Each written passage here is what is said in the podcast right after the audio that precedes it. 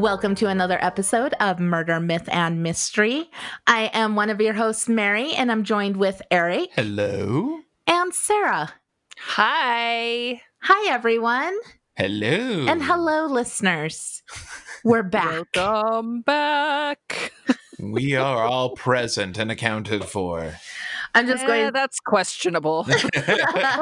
I'm just going to start off with a huge apology right now. Let's get that out of the door, right? Yeah. Uh, Mm. it was such a last minute, no notice break. Unless you follow us on social media, we posted that Monday when an episode was going to come out that we were in dire need of a break. And boy, did we need it. oh yeah. Yeah. We uh had, you know, gout. we had a baby sick and going to numerous doctor appointments. We had a tyrant little toddler. Oh my Mhm. gosh. Yeah, we actually have started calling him Lord Tyrant. So you guys, he's just he's too much. Well, you know, I love him, but it's my gosh. late. You know, you brought him into the world. oh my gosh. Oh, I've threatened that multiple times. He's too young to understand it. He just looks at me like I'm a jerk. I think the fire station still takes them. yeah. oh, no. yeah, we had Man. um you know, someone with depression who was still dealing with the loss of a family member. We had Fergie taken to the ER. Um, we sat in the car for four hours in the early morning. Yeah. Nightmare. She's okay now. Yep. She's doing good. Um, Good. and none of us were getting any sleep, and Yeah. everyone was cranky. mm-hmm. Yeah. So we Yeah. apologize very last minute. It's not our one month break. We'll still be taking that um, in the next few months, Yeah. probably. And that's it. It's good to be back, though. We're we're Absolutely.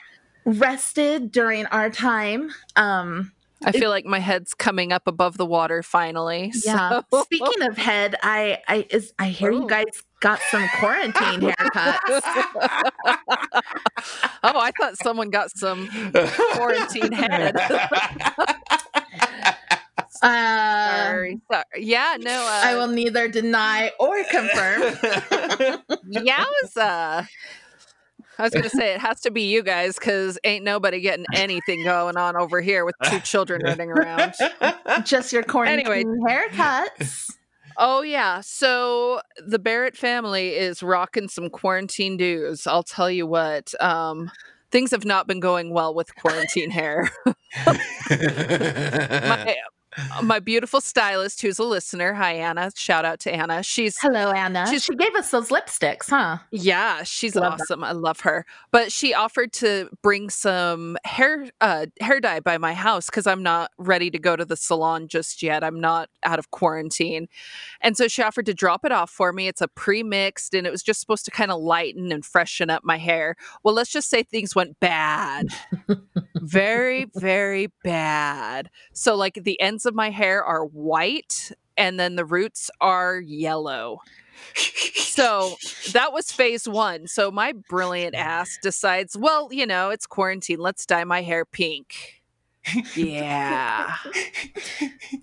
so now fun. my roots are orange and my ends are pink. So that had to be, and you have a lot of hair. That had Mhm. to take you a while to dye that. Jeez. Oh yeah, no, actually that the the pink only took like 3 minutes in the shower. It's a shampoo. So it's only semi-permanent. Oh. Oh, okay. Yeah. I I was able to do like the damage in 3 minutes, don't you worry. You're a pro at damaging. All Yeah. right. But no, I sent a picture to Anna and she was like, "Girl, I'm not going to lie. Your hair looks bad." Oh, At least it's not like falling out or something, you know, big no, patches no. of hair or something. Yeah, no. It's just it, it's all temporary. It's just funny. Like I've never ever done my own hair ever because I'm just I can't like I'm terrified and I can't stand having bad hair. So this is pretty difficult for me. Sarah with the good hair. then there's me. Yeah. Sarah has the good hair. Mary has something. bun hair. yeah, well, Even after Mary's No like, longer- if she goes to the salon and like, do, you know, pays good money to get her hair done all nice and everything, you know, the once every five years that she does that, the oh next Oh day she's got it up in a bun. So, oh yeah. yeah. Well, oh and then no, I my chipped my stylist knows. tooth. Oh geez, Sarah, Yeah. come on. Yeah. yeah. I, I did that right before the Fourth of July. So yeah, like I've I am. You're a piece of work. I am. You're a charity case at this point, Sarah. Wow. I know. Holy cow. Wow. But then I gave Lord Tyrant a haircut because he's being a jerk, and I'm like, fine, I'm cutting your hair while I'm mad at you. So he he now has a bowl cut, which is pretty funny. I think everyone's had a bowl cut, and I, don't didn't. want to brag. yeah. I have a rocking bowl cut. I should You post some photos. Yeah. Oh wow, I never did have a bowl cut. That's amazing. No, I I just had like 80s perm hair. 80s perm Oh my hair. gosh. Yes. With the awesome big bangs and all of that. Oh yeah, like I looked like a poodle. Yes. My mom was like all about perms. Like we actually had to like have an intervention with my mom and perming at some point because she was like she could not not perm her hair. It was really crazy. Oh. But uh yeah, she was really into it. She thought her hair had no body without it. We were uh so to make us feel really old, we decided to to watch some old programs last night and and uh we Mary came across that game show was it Supermarket Sweep. Yeah, Supermarket Sweep, right? What? It's Yeah. on Netflix now. Yeah, and so we're watching these, and they're in 1993. But I didn't notice what year it was at first, right? As far as the it's saying what year it was or anything like Right. that. Yeah, and so you're watching this, and you're like, man, this is so 80s. Everybody in here is so 80s, and then you're like, oh, you, you- this is 93. I was Wow. 15 years old when that show came out.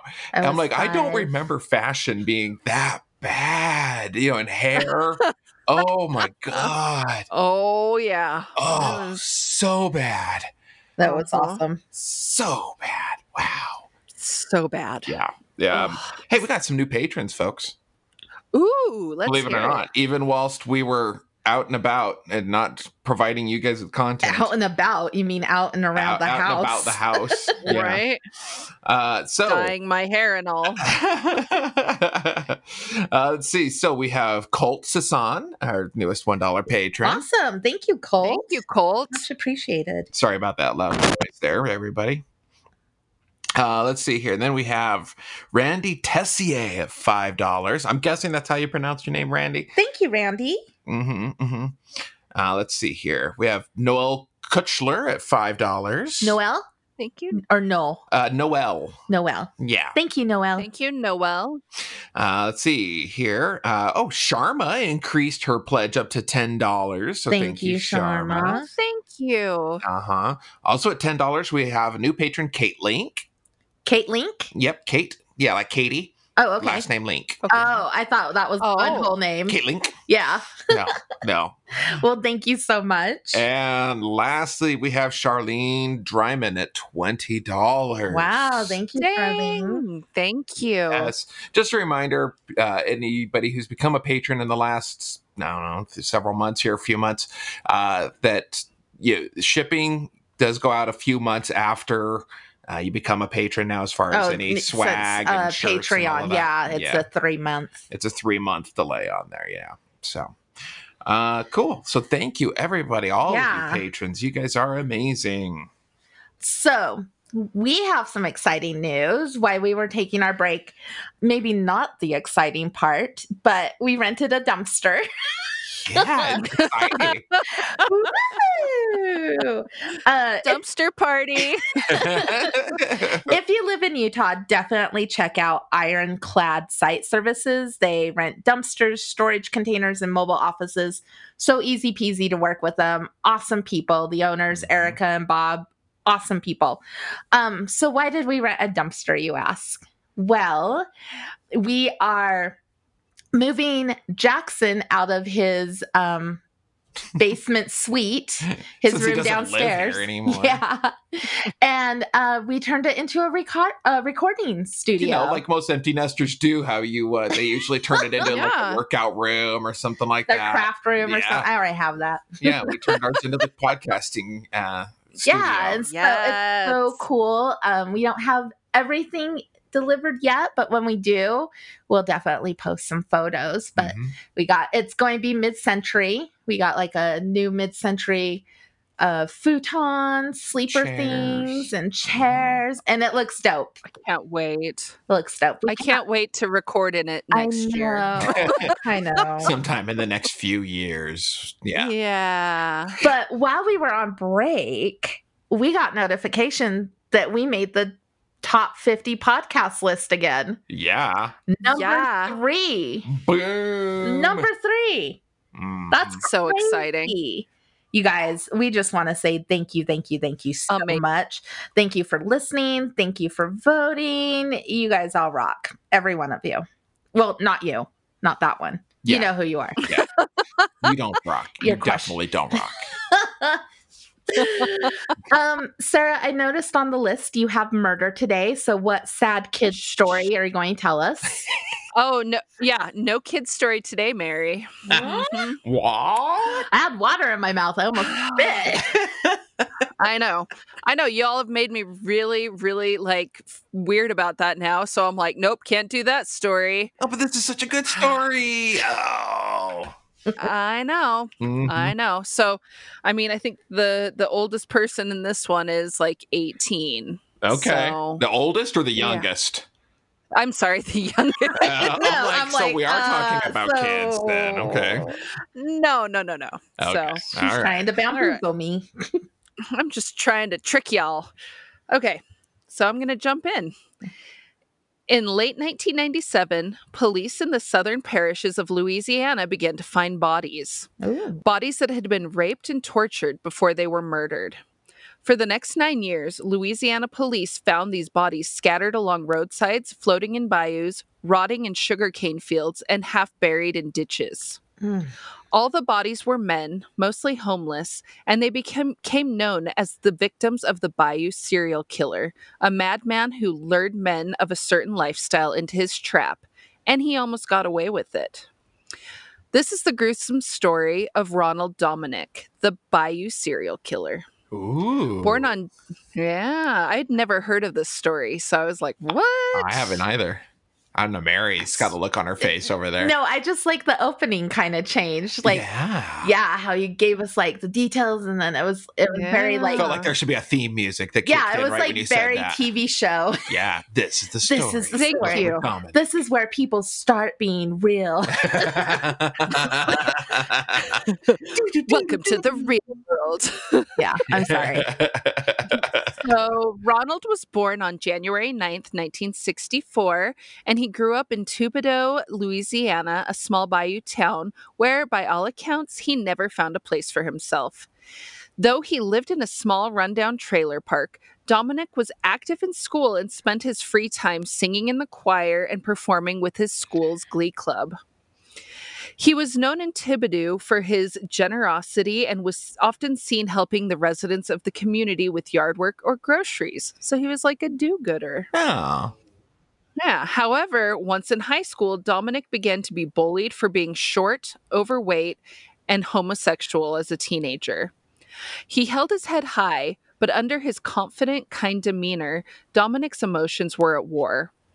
Though he never openly admitted to being gay, he spent his nights in drag, moonlighting as Patti LaBelle at a local gay bar. Nice.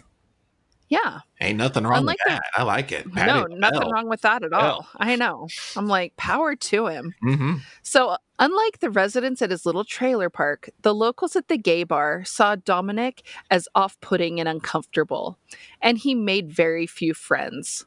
An acquaintance from the bar scene claimed that other gays in the area mocked Dominique for riding around on a motorized bike he won from McDonald's, mean spiritedly referring to him as Miss Moped. Oh, It's sad.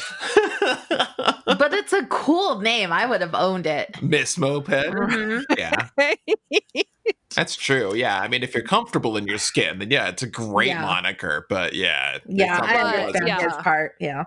Yeah. It was as if Dominique was living two completely separate lives. Perhaps due to his inability to fit into the gay community, a world he so desperately admired, the mild mannered Dominique began to lose touch with his friendlier exterior that he was known for in Thibodaux. In the years leading up to his killing streak, Dominique would ultimately be arrested and charged no less than seven times. And not to state the obvious here, but police would come to later regret letting him go. Well, yeah. Yeah, like, duh. So on June 12th, 1985, he was arrested for telephone harassment and fined $75. I tried to find more details about the said telephone harassment, mm-hmm. but I, I couldn't find anything further on that. I I'm just I'm just gonna let picturing my uh, ama- serial mom. Oh yes, so exactly. I love that movie. Kathleen Turner. that is a Mm. great movie. If you haven't seen it, watch it. John Watch it. Waters. Yeah, you can't go wrong with Oh John my Waters. gosh. Hmm. So, a few years later, he was arrested for speeding and driving intoxicated and again ordered to pay a fine. On May 15th, 1994, he was arrested and charged with driving intoxicated and speeding again. Hmm. And in August of 1996, shortly after his DUI arrest, Dominique was arrested for forcible rape charges and booked on a $100,000 bond. Ooh. Whoa. Yeah, so we are certainly escalating here. He had allegedly coerced a man into coming home with him and attempted to tie him up. When the man refused, Dominique became violent. Witnesses claim they saw a half dressed man escape through an open window that same night. Dominique was arrested, and when the case was brought to court in November of 1996, the victim could not be found to testify, and the judge continued the case indefinitely, but ultimately it was dropped. So, yeah, he basically would have probably done jail time for that. Yeah. But you can't, I mean, the guy, the victim was nowhere to be found, so it's wild. Yeah. So after spending time behind bars, and he had been in jail, f- uh, like while the trial, while it was leading up to that. Right. So, Okay. So he did some jail time, but not a lot. After spending time behind bars, Dominique made a decision he could never go back to jail, and he would soon take measures into his own hands to try and avoid incarceration at all costs. On May 19th, 2000, he received a summons to appear in court on disturbing the peace charges. Since it was a misdemeanor, he was able to plead guilty and pay a fine again and avoid appearing in court. On February 10th, 2002, he was arrested in Terrebonne Parish after he allegedly slapped a woman during a Mardi Gras parade. According to the reports, Dominique accused the woman of hitting a baby stroller in the parking lot. The woman apologized, but Dominique continued to verbally assault her and then slapped her across the face. He was arrested, but entered a parish offenders program instead of standing trial. Reports show that he met all his conditions in the program in October 2002. Despite these run ins with the law, Dominique continued to live in his trailer park and continued with no issue. In fact, the community hardly noticed him at all. After all, Dominique appeared to be harmless. He was a soft, overweight man, stood at just five foot five. Um, he lived with his sister and he walked with a cane because of a leg in- injury. So, really, I mean, what's the worst this guy could do, right? Right. Yeah. Just doesn't really come off as threatening at all. Yeah. At all, yeah. So it was just shortly after his rape trial ended in 1996 when Dominique killed his first victim, 19 year old David Levron Mitchell. So I guess 19 years old is the youngest in this. Okay. In early 1997, Dominique talked young David into coming home with him, where he tied him up and then brutally raped and murdered him. Dominique then dragged David's body into a sugar cane field and left it there until it was found at the end of July in 1997. Ooh. The body, uh, yeah. The body of 20 year old Gary Pierce was found in St. Charles Parish six months later. In 1998, the body of 38 year old Larry Ranson was found in St. Charles Parish as well. Over the next nine years, more bodies of men ranging in the age of 19 to 40 would be found dumped in sugarcane fields, desolate bayous, and ditches in remote areas. Similarities in the murders led investigators to suspect the men were victims of a serial killer. And interestingly enough, not once during his killing spree was Dominique ever suspected of his own crimes. Hmm.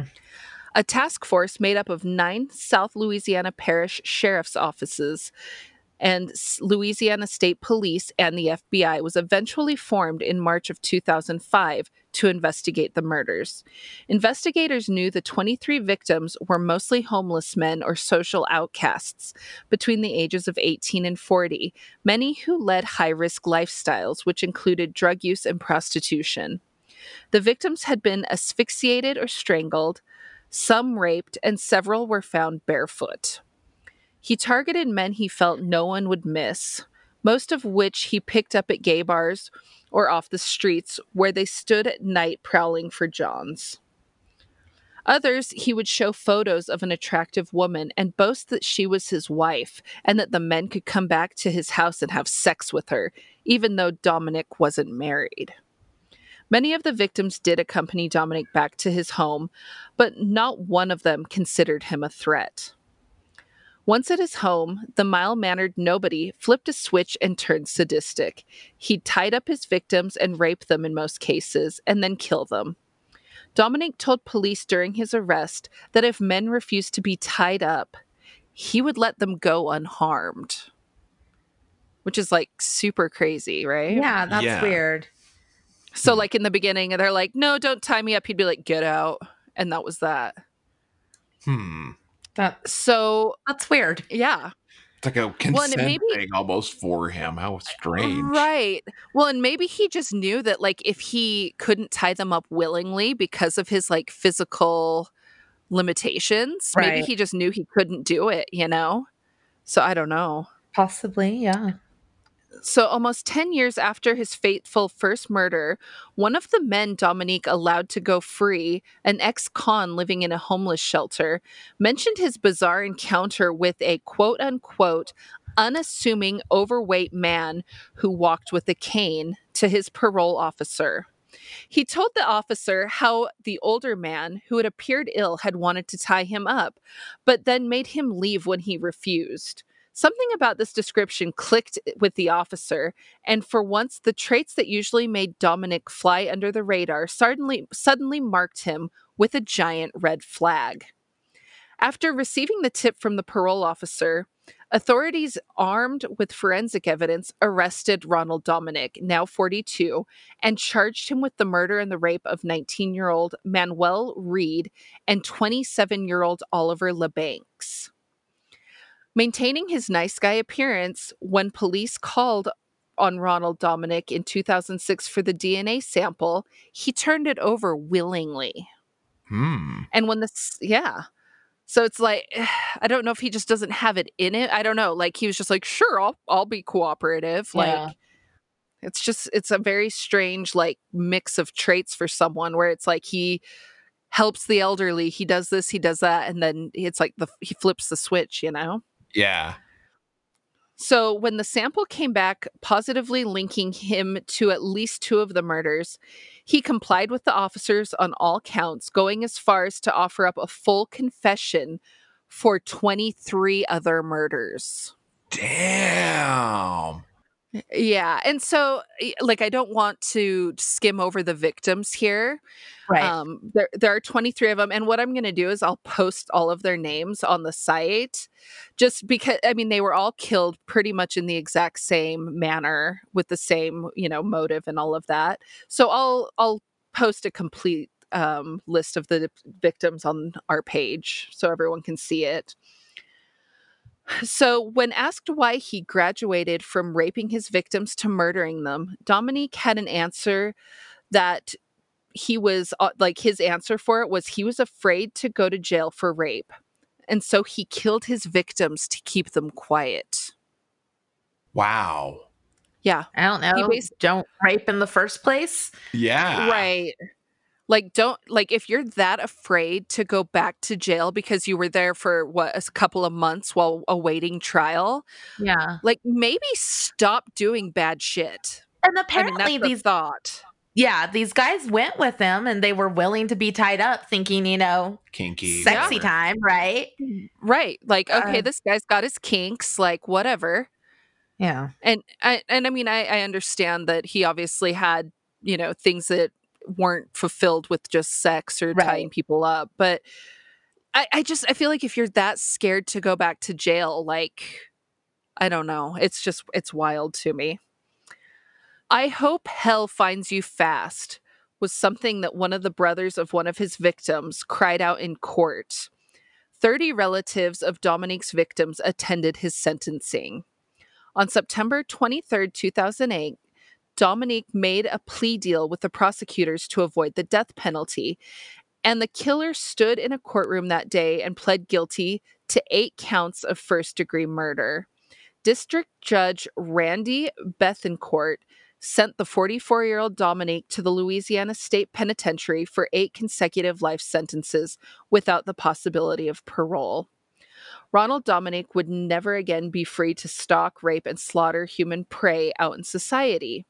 But his dire deeds forever impacted the gay landscape of small town Louisiana, and his lethal legacy will remain forever chilling. So, yeah, I, it's just, I had never heard that story before, but 23 victims.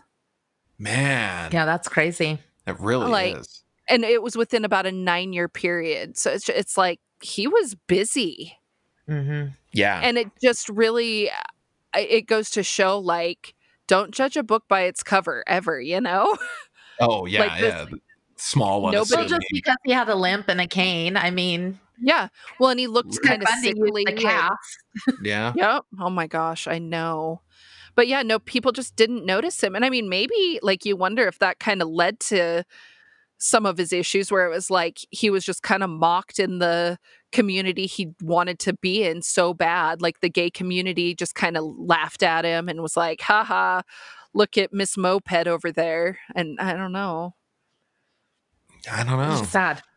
yeah He was always an outsider, but yeah, Yeah. even he was then an outsider within his, you know, what was supposed to be his community. His safety. Yeah, Yeah. He was an even bigger bummer. outsider in that community. Mm, yeah, yeah and i mean eh, like his actual like wor- the trailer park he lived in it sounded like people you know thought he was a pretty nice kid and he helped people out but it didn't sound like he had a real connection to anyone right. so Yeah. Yeah, yeah, just kind of a loner. And I feel like we we do need to throw something out there real quick to people uh, about Louisiana. So Sarah mentioned pre, uh, many times on here about the parishes, and that might Yeah. be kind of confusing to some people who don't know about that.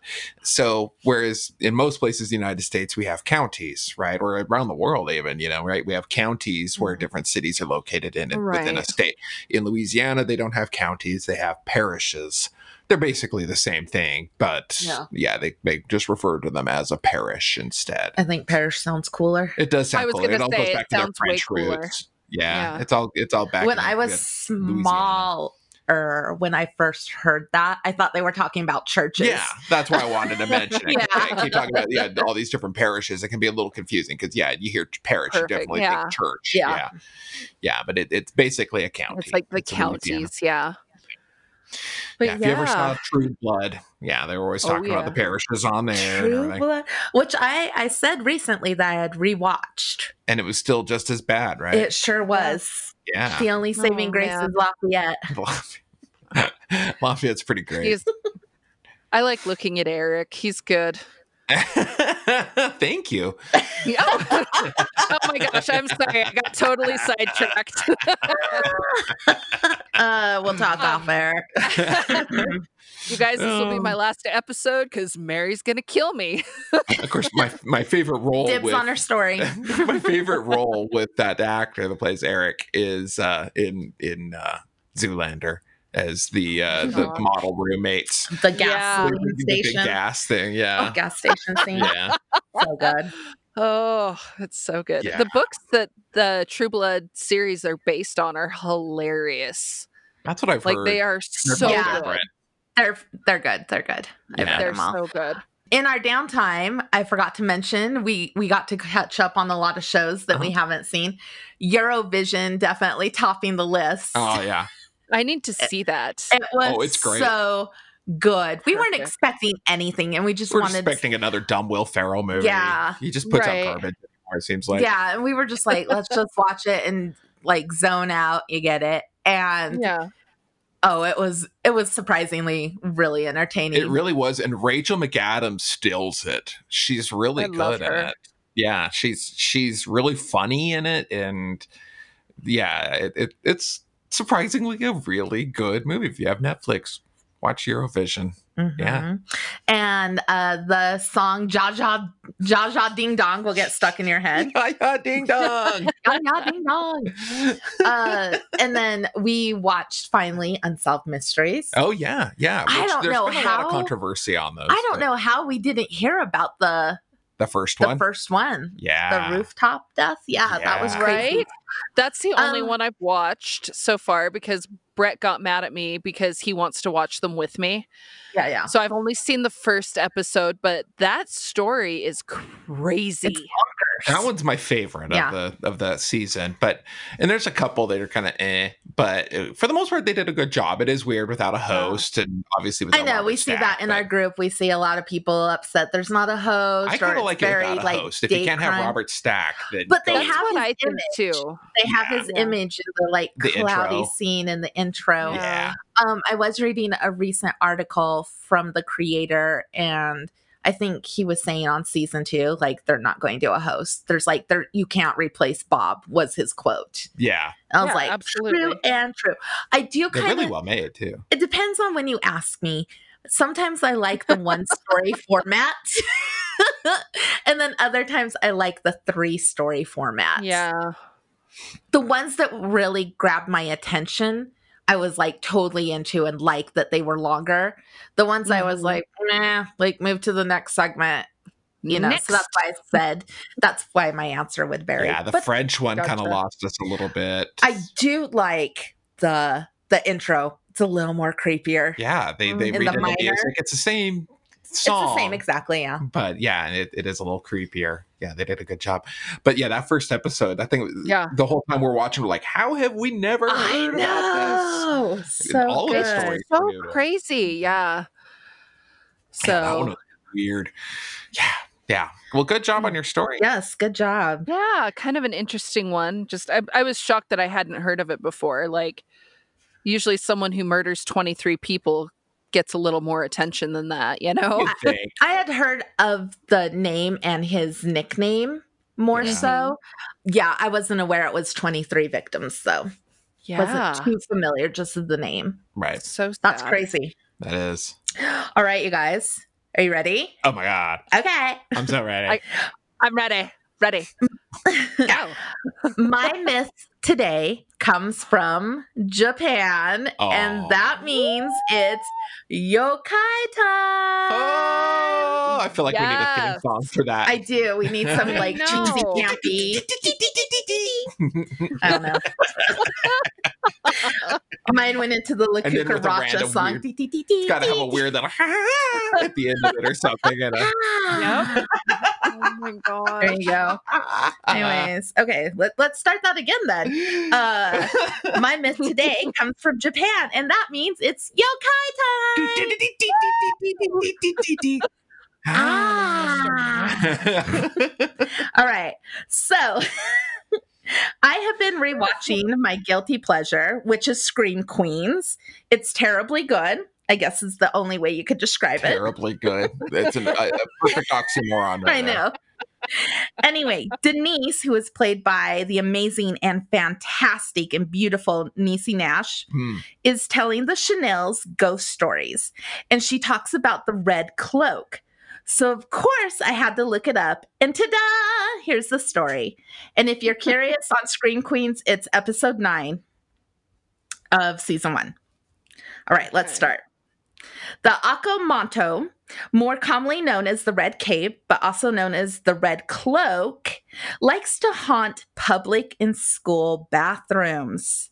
Now, the spirit wears a white mask and a long red cape and mainly haunts the ladies' bathrooms. So, Perv. gentlemen, you're you're okay. Mainly. Mainly. hmm Now, if you use the last stall, be very wary if you hear someone ask, which do you prefer? Red Oh. toilet paper or blue toilet paper? Why is there different colored toilet paper? We're going to get to that. so, not only are you out of toilet paper, right?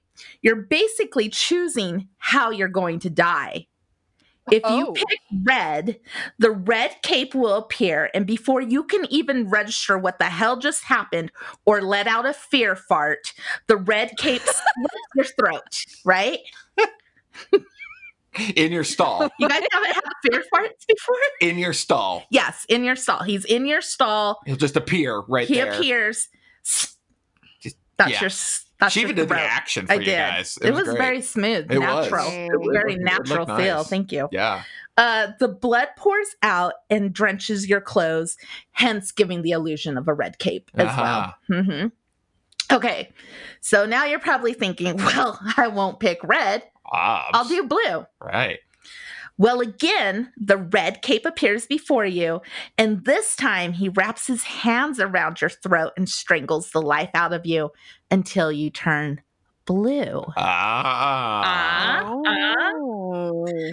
Now, let's say you are well aware of the red cape and you purposely chose the last stall in the ladies' bathroom because you think you can outsmart him. Well, you can't. The end. Choosing another color will still end your life. It's said if you choose any other color rather than red or blue, something like yellow, which I'll come back to, Uh huh. the floor will start to tremble and then it cracks like a crack appears into your stall and if that wasn't scary enough right Uh-huh. you're using that toilet i tell you what Uh. by now okay if that doesn't scare you enough two hands come out and grab your feet and drag you to hell Whoa. Oh. yeah so there you go that's what you get for thinking you can outsmart them but let me go back to Mhm. yellow if you think you're being funny and choose yellow well, you have another thing coming.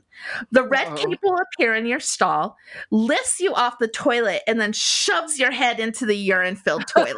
Ew. so Gives you a basically, swirly? you're drowning to death. Oh my Now, it gives you a swirly. That's now say Oh. you choose no color and you survive, right?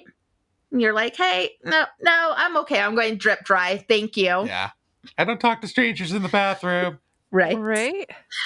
Well, much like the slit faced lady, Kuchisake-onna. mhm, Mhm. the red cape will eventually catch up with you. Ah. Mm. So, Well, you can confuse her though by just by saying that she's meh. yeah, but you also said she still catches up with you. No, no, no. That's if Oh. if you tell her that that she's beautiful, then she'll then she'll let you go Oh, and she'll catch got up with you. you and So kill if you you. say if you if you say no, you're not pretty, then there's so many yokai in Japanese myths we've talked Mhm. about. I can't remember them all. yeah. But yeah, so basically with this one, you you can maybe get out of the stall, wash your hands. But he's gonna get He's you. He's still going to get you. So, where are you guys going to choose? Red, blue, yellow, It sounds like red is probably no the color. quickest death. yeah, I think so. hmm Yeah. Wow. Hmm. I love you, Japan. Oh, it's so good. Ah. so, anyways, there it is. Another yokai guy. Yes. All right. Someone please make us a yokai Right? sound. Oh my god. Yes, we will play it, I promise. Um So good. all right. That moves us into our last uh, section here. So, I got to get my my serious face on here. Mary t- just got me going too much there. So they say that the two topics you should never talk about are politics and religion. Well, we talk about religion all the time on this show, and I'd say it's worked out pretty good so far. But we've always tried to distance our show from politics. With that being said, all three of us are huge advocates for equality in all shapes and forms. Hating somebody just because they are different from you speaks volumes about your own character. We support the Black Lives Matter movement. We love and support the LGBTQ community. We believe in equality in the workplace. We believe that regardless of your skin tone, gender, sexual preferences, ethnic background, religion, or any other differences. We should all be treated equally in all aspects of life. Preach. Just be a nice human. Right? Yeah. Will this create some backlash for the show? I certainly hope not. But standing on the sidelines does not drive change. Standing up for what we know to be right is worth the repercussions because we all live on this hunk of rock together, and it's way past time that we started acknowledging that. Mhm. I'll climb off my pedestal now, but there was another reason I brought all of that up. My story today deals with a heavy dose of racism during the early 20th century in Vancouver, Canada. Despite being the home to a massive multicultural population these days, Vancouver was much like the rest of North America during that time period, which is to say that racial tolerance wasn't exactly the flavor of the day. With all of that out of the way, let's talk about the mysterious death of Janet Kennedy Smith. Mm. Born in 1902 in Perth, Scotland, Janet Kennedy Smith grew up in a modest working class family. They moved to London when she was 11 years old, and by time she was 20, Janet was a certified nursemaid. In January of 1923, Janet landed a job caring for the newborn baby of Doreen and Frederick Lefevre Baker. The Bakers were a wealthy family from Vancouver, Canada, that were living in Kensington, England at the time due to Frederick's work. Shortly after taking the job, Janet traveled with the Bakers when his job took him to Paris. And in October, she agreed to come home with them to Vancouver with the promise of free passage home once the job was complete. Living in the west end of Vancouver certainly suited Janet quite well. The Baker's home was near Stanley Park, where Janet would take the baby for walks, but it also afforded her the chance to flirt with some of the young men that would frequent the park as well. Some of these flirtations turned into relationships, while others just remained playful in nature. It turns out that Janet actually had some torn opinions on the matter because she felt bad that she was leading these men on when she knew that she would eventually be leaving to go back home to England, at least according to her diary, anyway. In May of 1924, the Bakers moved in with Frederick's brother, Richard Plunkett, in the nearby Shaughnessy Heights neighborhood. This was also a very elite neighborhood, and Richard's house was more than big enough to fit all of them.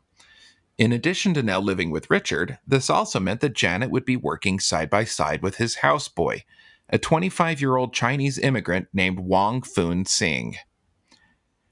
It quickly became apparent that Sing was quite smitten with Janet. Though her closest friends would later state that she was terribly afraid of Sing, her diary paints a different picture. According to the diary, he would frequently give her intimate gifts, like a silk nightdress, for example. While the diary clearly states that she was well aware of the effect she had on him, Janet appears to have been more amused by the flattery rather than disturbed. At some point in the morning of July 26, 1924, Wong Fun Sing heard what sounded like a car backfiring, but the sound had come from the basement. When he went down to investigate, he found the lifeless body of Janet Kennedy Smith. There was a bullet wound in her temple, and laying on the floor next to her outstretched right hand was a 45 caliber revolver. The police were immediately called, and they determined her demise to be the result of a self-inflicted but accidental death after a hasty autopsy. Apparently, she also had a stain on her finger and some suspicious burns on her arm, but these were disregarded in the autopsy report. Janet's friends, on the other hand, would not accept the idea that she had killed herself. They reached out to Vancouver's United Council of Scottish Societies, as well as some of the Presbyterian church leaders, who felt that there were certain moral dangers facing immigrant girls and women.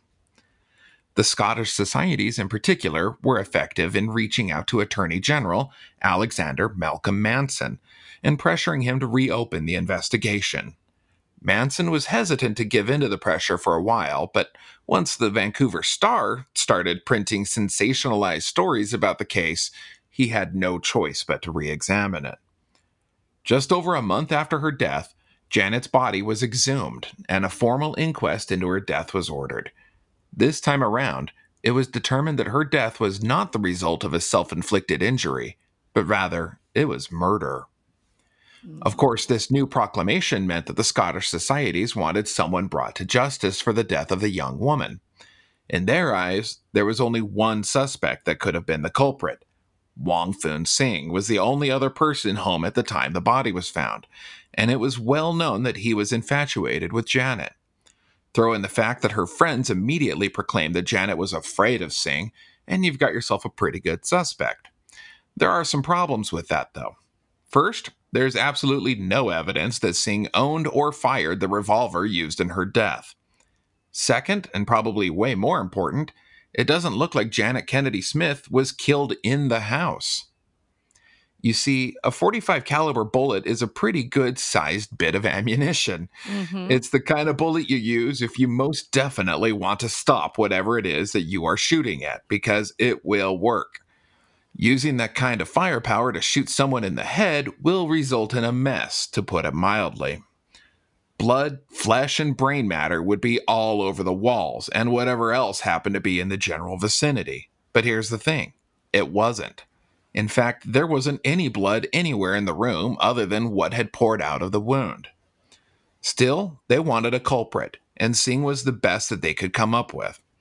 The Vancouver Star even jumped on the bandwagon of spotlighting the Chinese houseboy and making him out to look like an obsessed killer. But without evidence, the police couldn't arrest Sing. So the Scottish societies tried to lobby local politicians to make it illegal for, quote, Oriental, end quote, men to work in the same household as single white women. Besides being a horrible way to identify Asian people, it was also illegal thanks to another law that protected Japanese workers in British Columbia. So the bill was shot down before it ever had a chance. Yeah. Good. For several months after, the case more or less died down, at least in the eyes of the newspapers anyway. But that all changed on March 20th, 1955, when a group of men in Ku Klux Klan robes rushed the house and forcibly took Wong Fun Sing. And they took him to a secret house where they held him for six weeks. What? During that time, they repeatedly tortured Sing in an attempt to get him to confess to the murder, or at least give them some more information. But he didn't give them any more information than they already had. As it turns out, some of these men that took Sing were actually hired by the Scottish societies, while the rest were actually police constables. Ugh, come on. At one point, mm. Attorney General Alexander Malcolm Manson actually learned of Sing's location with the men, but did nothing about it in hopes that their plan might actually lead to some tangible information. This would prove to be the death of his political career. Good. After six weeks, they finally released Wong Fun Sing from captivity, only for him to be immediately arrested by the police. Incidentally, three of the men that were investigated and charged with the kidnapping of Sing were sent to prison, but the rest were acquitted, including the constables. What? Now that the police had Sing in their custody, he was brought to trial for the murder of Janet Kennedy Smith. But the case was thrown out due to a complete lack of evidence. Wong Fun Sing returned home to China about a year later. To this day, we still do not know what happened to Janet Kennedy Smith. One recent development actually puts Sing's employer, Richard Plunkett, into the spotlight. As it turns out, Plunkett actually had a bit of a drug smuggling business going on. Oh. Yeah. Okay. The problem with running a business like that from your home is that anybody else in the home can potentially hear or see what is going on. Janet Kennedy Smith was almost always at the house. So the theory is that Plunkett killed her for seeing or hearing something that she shouldn't have and made it look like the Chinese houseboy did it. With mm-hmm. everyone involved being long dead at this point, it's unlikely that we'll ever get the answers that we're looking for. But Janet Kennedy Smith left this mortal plane far too early, either at her own hand or someone else's. That's crazy. Yeah. Yeah, it is. so I don't know. I don't know what to think on that. If it was the houseboy, if it right. was Plunkett, if it was suicide.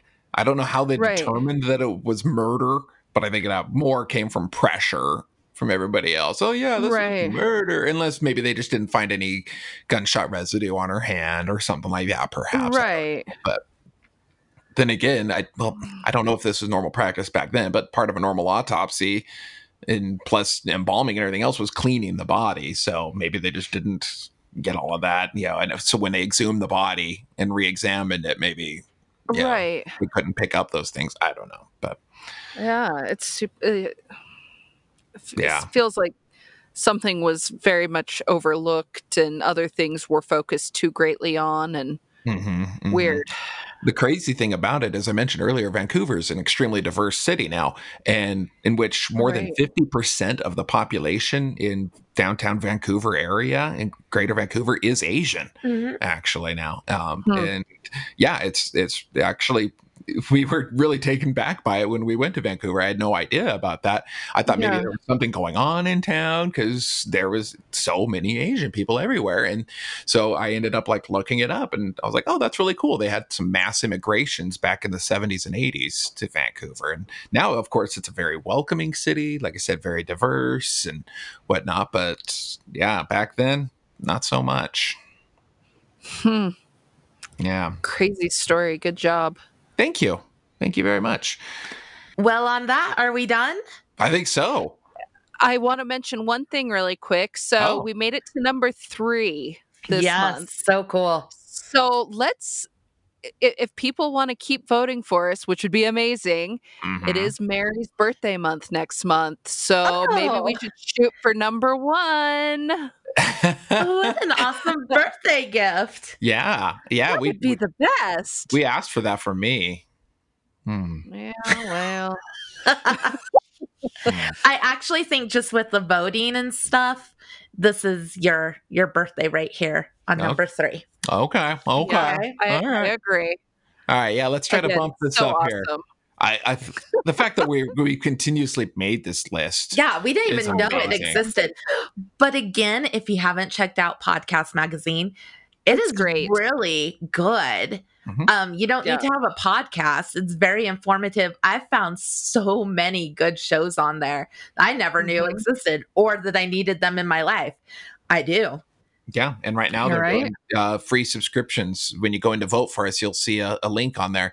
So again, to vote for us on that, just go to the Facebook group page, and you'll see it in our announcements. I think it's also in our Instagram links and has been tweeted before. Yeah, yeah, takes literally like twenty seconds. And you can vote for three of your favorites. Yeah. Yeah. So do it. Mhm. Do it. Do it.